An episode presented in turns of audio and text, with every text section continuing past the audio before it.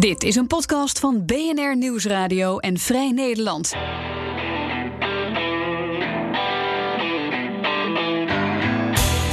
In deze Double Dutch podcastserie volgen correspondenten Reinout van Wachtendonk en Freke Vuist Trump's America.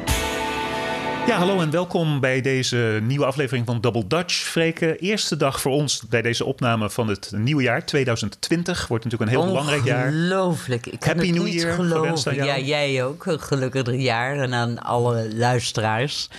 Absoluut. Ja, dus het is nu eindelijk. Het is nu echt het verkiezingsjaar. Daar gaan we het zo even over hebben. Het vooruitblikken daarop. Een van de dingen die ik wil aankaarten is dat we hebben zo nu aan een luisteraars die zeggen van jullie zijn zo anti-Trump. Ja. Je hebt het nooit over de goede dingen die Trump gedaan heeft. Okay. En het is niet een goed voornemen. We gaan dit natuurlijk niet in iedere uitzending doen. Maar ik dacht van, weet je wat?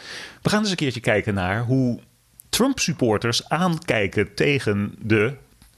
Je mag er zelf aanhalingstekens omzetten of niet. De goede dingen die Trump gedaan heeft. Okay. En dat wil ik doen aan de hand van een top 10 lijstje. Geschreven door een opiniecolumnist bij de Washington Post. Mark Thiessen heet hij. Een conservatief. Ja. Trump supporter. En ik ga gewoon even dat top 10 lijstje af. En dan moet je maar... kunnen we allerlei duiden zeggen wat we ervan vinden. Okay.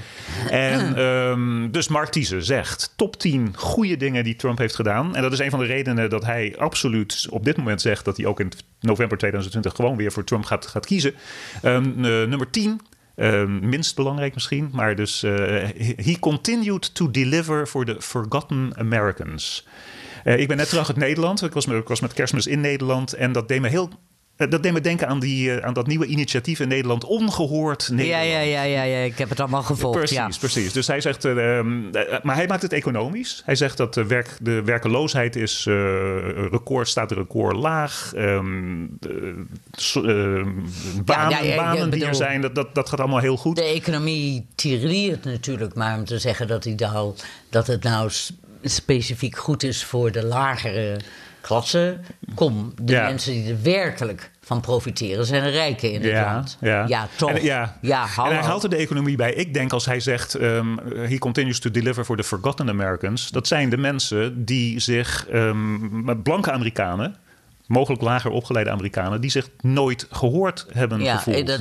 Ik ben buitengewoon met hem oneens. Dus. Ja. We kunnen ook zeggen, je kan ook alle voorbeelden noemen van een metaalfabriek die weer dicht is ergens in een nog kleren stad in Ohio, noem maar op. En mijn kanttekening daarbij is ook dat ieder andere president dan Donald Trump die deze fantastische economische cijfers naar voren kan brengen, die zou in november geen enkel probleem hebben. Geen enkel probleem. Dat ben ik wel met je eens. Ja, dat ben ik wel met je eens. Ja, dus dat is één ding. Hoewel we ook wel door de jaren heen beginnen te beseffen dat het economische beleid vanuit Washington niet de enorme invloed heeft op de economie die wij altijd dachten te hebben. Maar precies. Kiezers zien dat meestal anders. Nummer 9. He implemented tighter work requirements for food stamps. In de praktijk betekent dat een regel die hij per presidentieel decreet er doorheen heeft gejaagd, betekent dat iets van 850.000 Amerikanen... Ja, dat is bijna een miljoen. Ja, niet meer die steun kunnen krijgen, die ze eerst... voor voedselbonnen. Waarbij ik nog wil aantekenen dat de twee Nederlanders die op dit moment bij mij in huis wonen, zich werkelijk met open mond door de supermarkt hier bewegen, omdat het eten zo ongelooflijk duur is. Vergeleken met Nederland. Ja. Is ook zo. Ja, ik ben weer terug en heb dat ook gezien. Ja. Deze man, die Mark Thiessen, vindt dat dus een goed ding. Als je enigszins sociaal voelend bent en je gaat mensen uit dat soort sociale zorgprogramma's kieperen. Ja, de achterban van Donald Trump vindt dat goed. Ze gaan ervan uit dat zij nooit die overheidssteun nodig zullen hebben als het een keertje moeilijk gaat voor hun. Maar dus hij vindt dat een goed punt. Nummertje 8 is, hij heeft de NAVO-geallieerden zover gekregen om eindelijk weer eerlijk genoeg veel geld aan NAVO te gaan betalen. Ik heb altijd gezegd zelf dat ik dat een goed punt vond. Heeft hij inderdaad een rol in gespeeld. Ja. Nou, sterker nog, ik heb altijd een beetje gevoeld, of in ieder geval jaren gevoeld, dat Europa inderdaad een beetje aan het in het peloton aan het meerijden was met Amerika op. Nee, dat Dus als je wil, als je wil, goed punt voor Trump. Nummer 7, hij staat schouder aan schouder met de mensen in Hongkong, de demonstranten in Hongkong. Nou ja, schouder aan schouder met de demonstranten in Hongkong. Kom, laten we het ook niet overdrijven, zeg. Okay. Hallo. Goed. Maar goed, in ieder geval heeft er wat over gezegd. Ja. Hij heeft er wat over gezegd. Ja. Wat op zich al... wat ik niet had verwacht van hem. Want er zijn heel veel mensen die zeggen over Donald Trump... hij staat altijd aan de kant van de dictatoriale regimes. Dus het feit dat hij over Hongkong zijn mond heeft opengetrokken... is inderdaad iets om een checkmark bij te zetten. Goed, nummer 6. Terugtrekken uit het INF-akkoord. Weet je wel, het Intermediate Range Nuclear Forces Akkoord. Ja, dat vind ik dus vreselijk. Ja. Daar ben ik het dus met Mark Thiessen, de pundit, de columnist, absoluut niet mee eens. Nee. Dat breekt...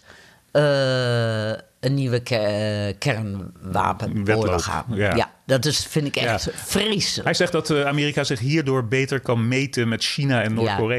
Ja, dat ook dat soort wapens ontwikkelt. Leuk. Niet? Ja. Oké, niet voor jou.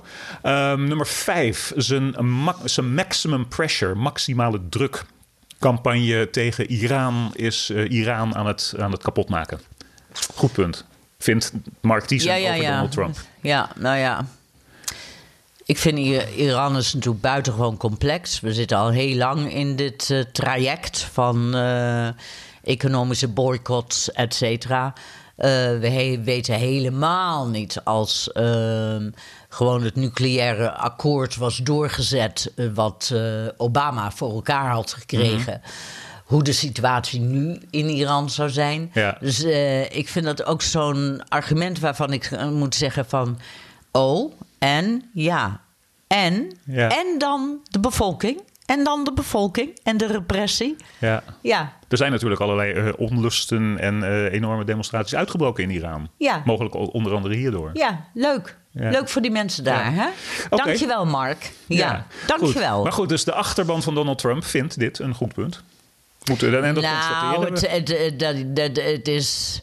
De gewone Amerikaan weet nauwelijks wat er aan de hand is. Maar de haviken in de Republikeinse Partij, die vinden het prachtig, ja. Nummer 4, dat heeft te maken met immigratie. Heel belangrijk punt voor de Trump-achterban. Zijn dreigementen met het opleggen van tarieven op importen uit Mexico... hebben Mexico ertoe gedwongen... om zelf aan hun kant van de grens harder op te treden. Aan hun zuidgrens. Ja, harder op te treden tegen immigranten die anders... Uit Guatemala, et cetera. In Amerika terecht zouden zijn gekomen. Natuurlijk is dat voor zijn achterban een goed punt. Ik zie dat.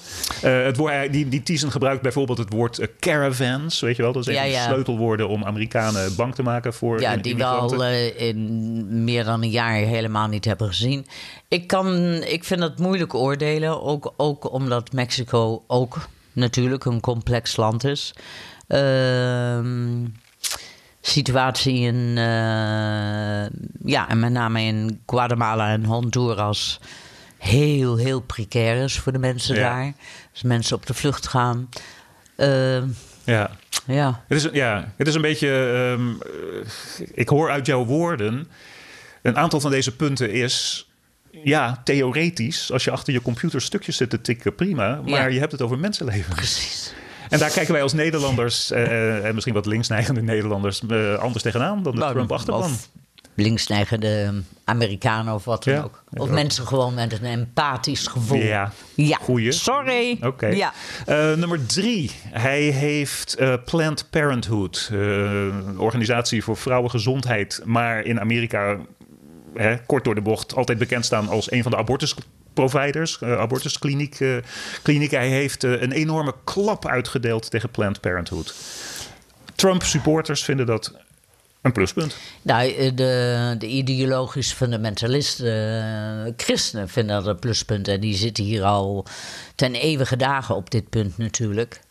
Ja, Nou, ik ben daar, sorry. Ik ben daar dus 100% niet mee eens. Nee.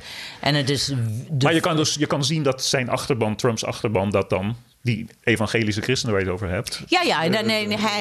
Hij geeft dat zweten. Op een presenteerblaadje aan hen. Maar op zich het beperken van abortus op allerlei, zeg maar, juridische kleine dingetjes van je moet zoveel artsen in dienst hebben. Die moeten ook geregistreerd zijn bij een ziekenhuis bijvoorbeeld. En weet je wel, allemaal van dat soort ondingen om het onmogelijk te maken om een abortuskliniek te hebben. Ja. En dan hebben we het toch weer opnieuw met name over de staten in het zuiden en het middenwesten. Ja. Want het geldt niet voor de staten in het noordoosten en Californië. En het andere westerse. Dat is natuurlijk al jaren bezig. En hij doet gewoon alles. Ja, zijn sterkste achterban zijn de christelijke fundamentalisten. Ja. En daar geeft hij alles aan. Ja. Dus dat was dan nummer 3. Nummer 2. Dus het op één na beste wat Donald Trump gedaan heeft in het afgelopen jaar.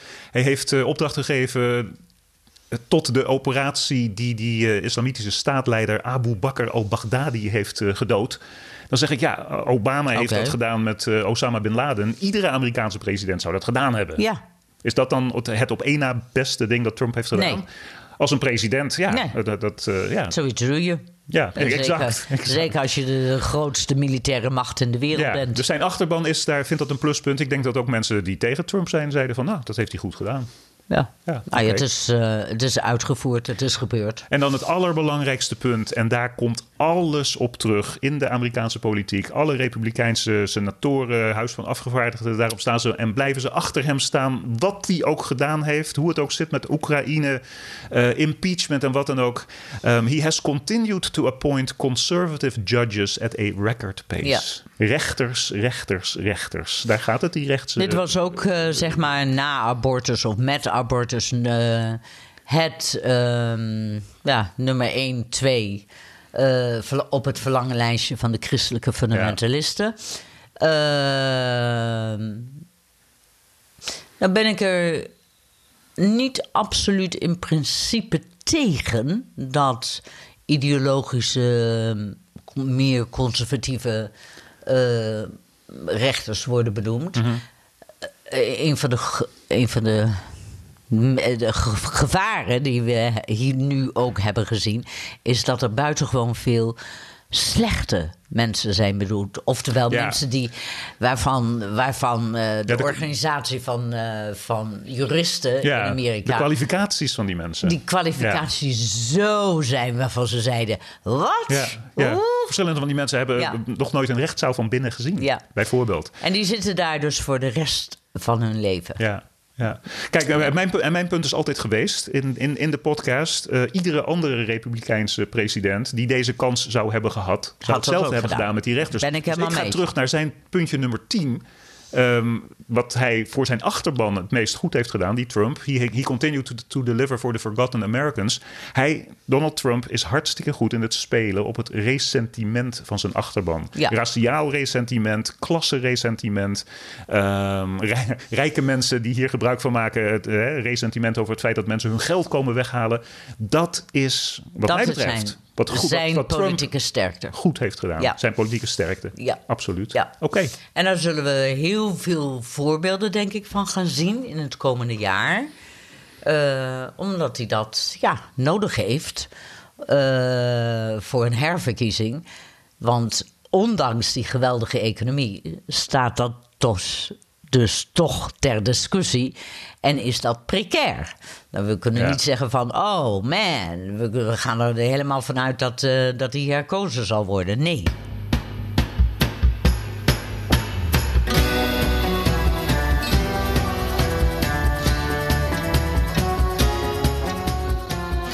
Ja, en je luistert naar Double Dutch. En Double Dutch wordt mede mogelijk gemaakt door EFK Interim Management en Advies. Als maatschappelijk betrokken organisatie ondersteunt EFK instellingen en bedrijven in de publieke sector met de tijdelijke invulling van financiële functies en HR-diensten.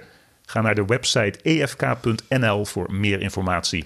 Oké, eerste dag van het nieuwe jaar voor ons. Jullie luisteraars, eerste week van het nieuwe jaar. Een van de voorspellingen die ik gewoon blindelings kan doen... is dat in Amerika, ook in 2020... waarschijnlijk ook in januari 2020... en mogelijk al deze week...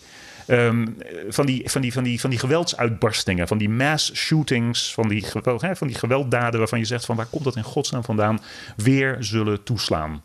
Het was vorig jaar 2019 erger dan in 2018, dus het wordt in 2020 waarschijnlijk weer erger dan in 2019 vanwege onder andere de vuurwapenvrijheid. En even terug naar Donald Trump, mogelijk zeggen mensen het feit dat hij het normaliseert. Dat je... Je gevoelens van resentiment, ik wilde zeggen haatgevoelens... maar je gevoelens van resentiment afdoet aan andere mensen. We weten allemaal de beruchte uitspraak... na de grotere Nazi rally in Charlottesville, Virginia. Mm-hmm. En hij zei, well, they're good people on both sides. Ja. Nou, dan weet je het al. Ja, maar je bent het met mij eens, hè? Dat gaat gewoon niet weg. Ik heb zitten huilen. Ik heb het in Amerika... nooit eerder meegemaakt. Ik bedoel, ik ben heel erg goed bewust van de geschiedenis... en ook in de jaren dat ik hier al woon... van geweld tegen zwarte Amerikanen. Ik heb zelf als Jood nooit in Amerika... met een Joodse man getrouwd, Joodse kinderen... heel veel Joodse vrienden, naar de synagoge gaan, et cetera. Ik heb nooit gedacht dat je als... Joodse Amerikaan vogelvrij zou kunnen worden verklaard in het land. Ja, want een van die laatste gewelddaden... Griende gewoon. Ja, je hebt het over die situatie in New York, bij die dus rabbijn. Dit was de laatste geweldsuitbarsting in het stadje Muncie. Dat ligt even iets ten noorden van New York. Daar wonen veel Hasidische Joden. En daar is dus die aanslag gepleegd door een man met een machete. Die heeft 5 mensen neergestoken. Dat was op Chanukka. Als we Chanukka vieren. Het was precies 2 uur nadat wij thuis hier onze Chanukka hadden gevierd. En... hoe die man heeft geweten dat... want het vond plaats, die viering... het aansteken van de Chanukka-kandelaar... Ja. Het vond plaats in de huiskamer van de rabbijn. Dus hoe hij zelfs heeft geweten dat hij daar moest zijn... dat is allemaal nog helemaal niet duidelijk. Een paar weken daarvoor in New Jersey... aanslag op een Joodse winkel... vorig jaar 10 mensen dood in een synagoge in Pittsburgh. Ja. Kort daarna 2 mensen dood in een synagoge in San Diego. Ja. Dus het houdt nou zei ik aan het begin van dit blokje... dat mogelijk een klimaat dat Trump aan het scheppen is hieraan bijdraagt. Maar Trump kan je wat mij betreft niet beschuldigen van antisemitisme. Heb jij tweets gezien... Natuurlijk is hij een antisemiet. Ja. Maakt dat hard? Ja, nou, ik bedoel, hij heeft tal van uitspraken gedaan... waarin hij in feite de stereotype beschrijving van Joden... die zijn zo handig met geld, weet je wel. Dat is waar. Over zijn economische adviseurs... zij willen het liefst scherpe Joden hebben, zegt hij dan bijvoorbeeld. Dat is waar. Maar dat is waar. Natuurlijk in wezen antisemitisch. Ja. Dat is waar, het antisemitische stereotype. Het is ook zo dat zijn achterban... ik weet niet of Trump daar zelf aan meedoet... alhoewel hij wel retweets doet, George Soros... is de grote boosdoener aan de rechterkant... tegen het links-liberale gedachtegoed op de wereld. Dat is altijd George Soros. Ja. En daar zit een antisemitische boodschap achter. Totaal. Wordt door Trump misschien niet tegengesproken? Nee, dat heeft hij in de tijd toen... met de caravans van migranten... die naar de grens trokken, heeft hij daar ook over getweet. Weet je wel, dat... Dat die betaald werden door Soros. Oké. Ja, dan krijg je mogelijk dit. Ja. Iets anders dat er met geweld aan het einde van het jaar is gebeurd was in Texas.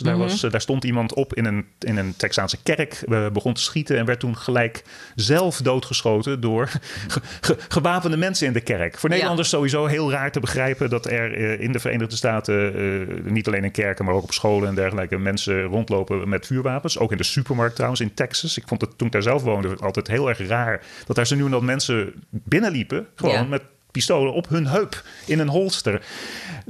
Maar de vuurwapenlobby, de NRA, mensen die zeggen dat het inperken van vuurwapenvrijheid slecht is, die staan op de stoelen. Die vinden het prachtig. Dat er iemand is doodgeschoten door een, het was niet helemaal een burger, maar door een beveiliger. Niet een politieman, maar een beveiliger met vuurwapens. Ja. Dus die zeggen, en de gouverneur van Texas heeft dat ook gezegd, zie je wel jongens, de beste manier om dit soort mass shootings tegen te gaan is om iedere burger een pistool te geven. Ja.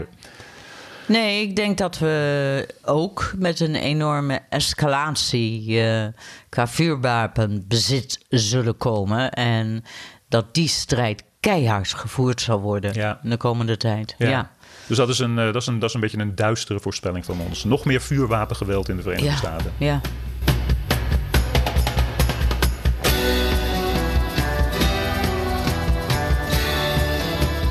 Je luistert naar de podcast Double Dutch. En deze podcast wordt mede mogelijk gemaakt door Applelease.com. Applelease is full service Applelease voor bedrijven in Nederland en België. En meer informatie vind je over Applelease op het internet applelease.com. Ja, dan moeten we misschien naar ons glazen bol gaan kijken over de voorverkiezingsstrijd. Ja, ga jij het maar eens voorspellen, Reinout. Hallo. Daar durf ik niks aan. Ik ga geen voorspellingen doen over de Democraten. Ik ga wel gewoon keihard voorspellen dat Donald Trump in november ik ga gewoon keihard zeggen, Donald Trump in november krijgt niet de meeste stemmen. Ik ga niet zeggen dat hij geen president wordt voor een tweede termijn. Maar de popular vote gaat hij weer verliezen. Ik ga ook keihard voorspellen dat het Huis van Afgevaardigden een nog grotere democratische meerderheid krijgt. Ben ik helemaal met je eens. En het is mogelijk dat Mitch McConnell in de Senaat zijn leiderschap verliest. Omdat de Republikeinen daar de meerderheid verliezen. Ik zie een mogelijkheid dat de Senaat in democratische handen zou kunnen vallen. Ja. Dus dat is tenminste mijn glazen bol. Daar ben ik helemaal mee. Goh, wat ben ik dat met je eens. Hallo. Ja, maar de grote vraag die veel luisteraars hebben is, gaat die Trump nu winnen of niet? En daar kunnen we niet over zeggen. En dat heeft deels te maken, blijf ik volhouden, met het feit dat het democratische veld van uitdagers nog steeds niet tot de verbeelding spreekt. Nee. En wat gaan ze daar dan doen? En niet is uitgekristalliseerd, et cetera. Dus daar kunnen we ook niks nog over zeggen. Wanneer is Iowa de eerste? Dat wordt precies over een maand, 3 februari. Okay. Maandagavond. Dat zijn die caucussen waar mensen in Iowa 's avonds naar allerlei zaaltjes gaan en daar hun stem uitbrengen. Ja. Dus een heel klein deel van die hele witte bevolking in Iowa gaat dan bepalen wie de uitdager van Donald Trump wordt. Dat is op 3 februari. Nou ja, ik bedoel, wie Iowa wint niet alle voorverkiezingen. Dat weten we ook. Dat weten we wel zeker. Dat weten we uit genoeg voorbeelden dat het niet is gebeurd. Ja, ik weet het ook. Werkelijk. Nee. Ik zit ernaar te kijken naar die man en vrouw. En dan denk ik, weet je, dat het mij ook niet meer uitmaakt. Nee. Terwijl ik eerst dacht van, het moet absoluut Elizabeth Warren worden. Ja.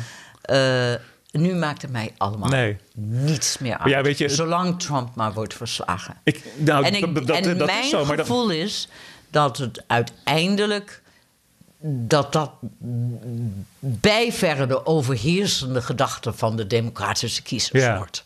Maar als dat zo is, dan denk ik persoonlijk dat betekent dat Elizabeth Warren en Bernie Sanders met name, die dan de zogenaamd superpopulistische linkervleugel van de democraten uitmaken, dat die het niet gaan halen. Nee. Want ik heb het idee dat die mensen, tenzij bijvoorbeeld Sanders toch nog uitvalt vanwege zijn gezondheid, wat ook nog kan. Ja.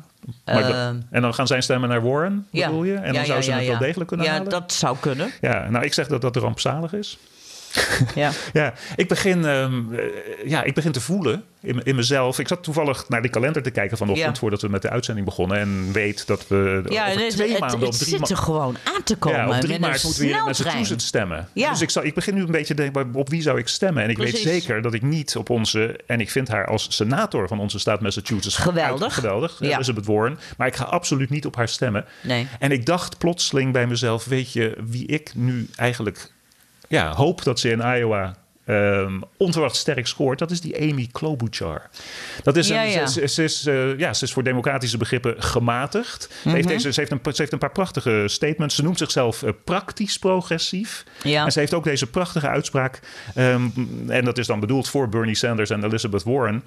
En bijvoorbeeld AOC en dat soort mensen. Wat heb je er nou aan om progressief te zijn als je geen progressie kan maken? Met andere woorden, als jij, zoals jij zegt, niet tegen Donald Trump kan winnen. Ja. Dan heb je een gigantisch probleem. Ja. Dan kan je roepen wat je wil over miljonairs en miljardairs... en gezondheidsverzekering voor iedereen. Voor iedereen, et cetera. Als je die kan uitvoeren, heb je er niks aan. Ja. En dat is het dilemma waar de Democraten nu nog steeds mee worstelen. Mm-hmm. Dus... Buttigieg? Buttigieg misschien.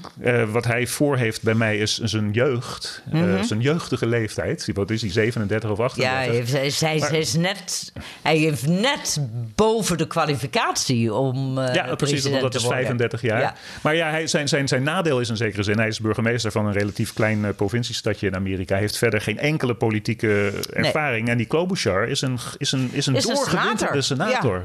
Ja, die heeft nog nooit van haar leven... een verkiezing verloren. Ja. Ze kent het klappen van de zweep. Ze heeft, dat weet je nog, een jaar geleden... toen ze pas begon, is ze door andere democraten...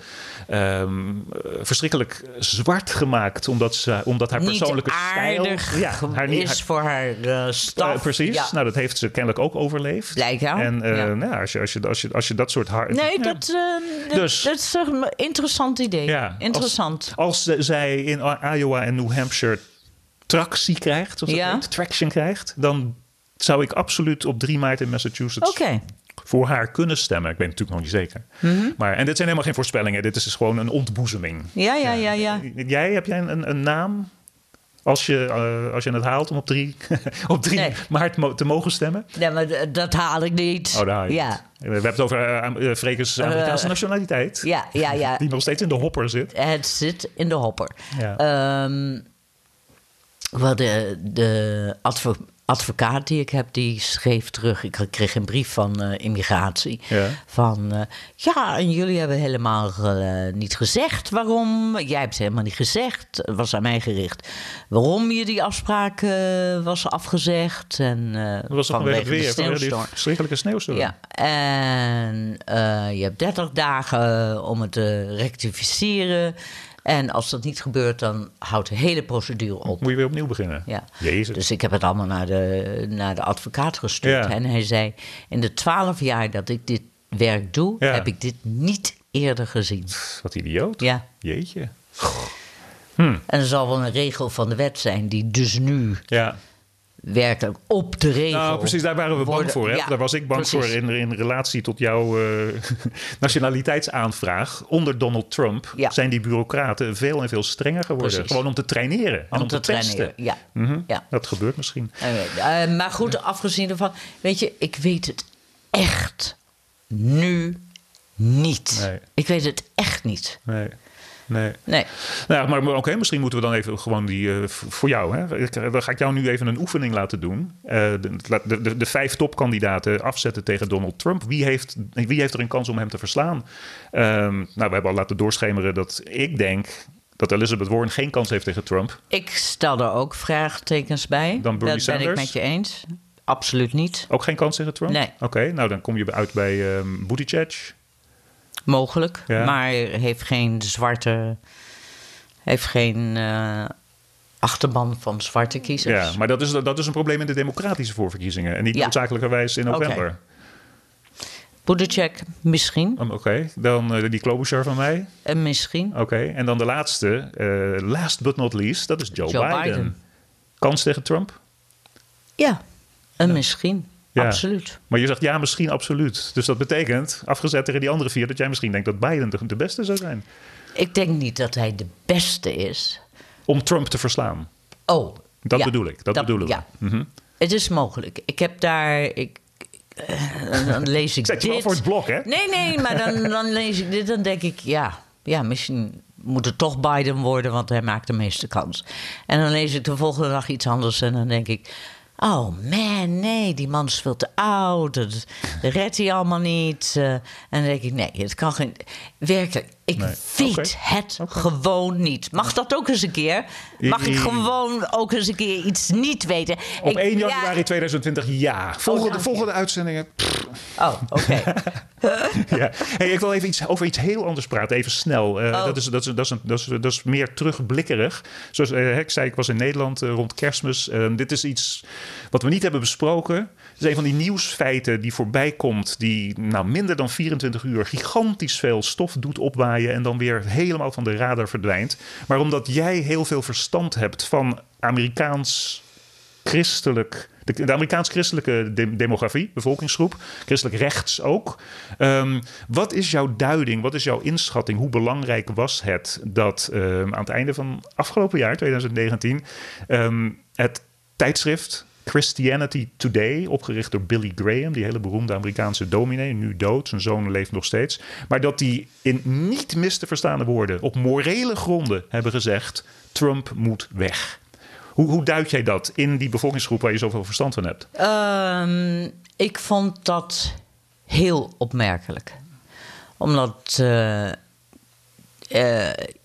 eraan hangt de enorme decennia lang reputatie van Christianity Today, wat door meer progressieve christenen ook altijd is beschouwd als een blad. Wat je moet lezen. Ja. Dus ik heb het ook jarenlang gelezen. Maar dan hoor ik jou zeggen, het is dus niet een progressief christelijk blad. Nee. Het wordt gerespecteerd door progressief. Ja, het wordt gerespecteerd. Okay. Ja, nee, het is absoluut niet. Het is een fundamentalistisch christelijk. Ja, ik heb ook een aantal dingen gelezen van mensen die ik heel respecteer, die heel veel weten over christelijk rechts. Die zeiden, het maakt allemaal geen flikker uit wat Christianity Today zegt. En dan denk ik, dat is ook een beetje te makkelijk om dat er zomaar uit te gooien. Want ze zijn verschrikkelijk verketterd door andere voorgangers. En door het gros van de voorgangers van het christelijk rechts. Ja, en zoiets werkt gewoon toch door. Onder de oppervlakte? Ja, absoluut. Ja. En waarbij mensen zeggen, oké, zijn onze grote leiders in christelijk rechts nu echt de mensen die... er is natuurlijk altijd een enorme spanning geweest tussen wat doen christenen in de politiek. Ja.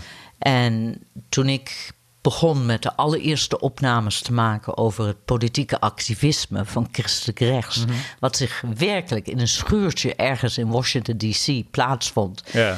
En dat zal geweest zijn zo lang geleden dat ik erbij was. Jaren 80? Nog eerder? Wow. Ja, nog eerder. Dus voor Ronald Reagan?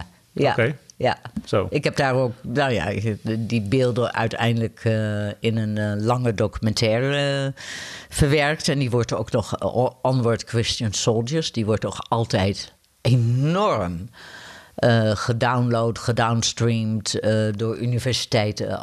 Omdat het een van de allereerste beelden zijn van en die spanning van: zijn wij een spirituele, religieuze beweging? Of moeten wij onze ideeën over de maatschappij gaan uitvoeren en proberen... Politieke kracht bijzetten. Die is er altijd geweest al een eeuw lang in christelijke conservatieve kringen. Mm-hmm. En het feit dat Christianity Today daar dus van afstand heeft genomen en heeft gezegd: nee, dit kan niet. Ja. Op morele gronden, vond ik heel betekenend. Ja. Ja. Maar dan gaan we terug naar het eerste blokje en die top 10 van goede dingen die Trump gedaan heeft. De abortus. Allemaal waar. Anti-abortus allemaal waar. En de conservatieve rechters met christelijke inslag. Allemaal waar. Weegt kennelijk veel zwaarder dan het morele. Ja. Bij heel veel van die mensen. Ja. Ja, maar dat het binnen die beweging door zo'n gerenommeerd tijdschrift, mm-hmm, die discussie is opengebroken in een soort van j'accuse, yeah, vind ik heel, heel belangrijk. Oké. Dus dat gaan we zien in 2020, ja, in dit nieuwe jaar. Nou, dan is dit gewoon het slot van deze eerste episode van 2020. Vooruitblikken, terugkijken, dat soort dingen. Het wordt, oh my god, het wordt zo'n jaar. Het wordt een jaar. Overleverd? Ja, vast wel. Ja, natuurlijk. Ik ben optimistischer dan gisteren, toen er nog 2019 was. Nou, oké. Ik ben optimistischer. Ja. En daar bedoel jij mee, optimistisch, dat Donald Trump niet herkozen gaat worden, neem ik aan. Of heb je het over in het algemeen een goed jaar? Of is dat hetzelfde voor jou? Nee. Nou ja, ook omdat de impeachment eraan komt. En omdat we natuurlijk toch de diepe, en daar kom je niet aan onderuit, de diepe discussie zullen krijgen in Amerika, die al speelt, maar op hoog niveau in Washington gevoerd zal worden over wat is onze democratie? Wat is onze grondwet? Wat is de macht van de president en van het congres? En wat moeten we doen om dat te bewaren? En ik denk dat die discussie, die had al misschien 20, 30 jaar geleden gevoerd moeten worden. Maar die gaan we meemaken. En dat stemt mij optimistisch. Want je gelooft in het goede van de mens. En dat het dus dat die uitkomst van die discussie gaat betekenen dat wat Donald Trump mogelijk in gang heeft gebracht een halt zal worden toegeroepen. Daar geloof ik in. Omdat uiteindelijk onze founding fathers, slechte mensen die erbij zaten, slavenhouders, et cetera. Maar als je hun teksten leest, dan zie je, ze hadden een visie van dit land. En dat is de visie waarover gestreden gaat worden in dit jaar. En ik denk uiteindelijk die voor de democratie gewonnen zal worden. Nou, prachtige boodschap. Freke en luisteraars. Een goed en gelukkig 2020. Dank je. En tot de volgende keer. En ik ben Freke Vuist, Double Dutch correspondent voor Vrij Nederland. En ik ben Reinout van Wachtendonk, Double Dutch correspondent voor BNR Nieuwsradio.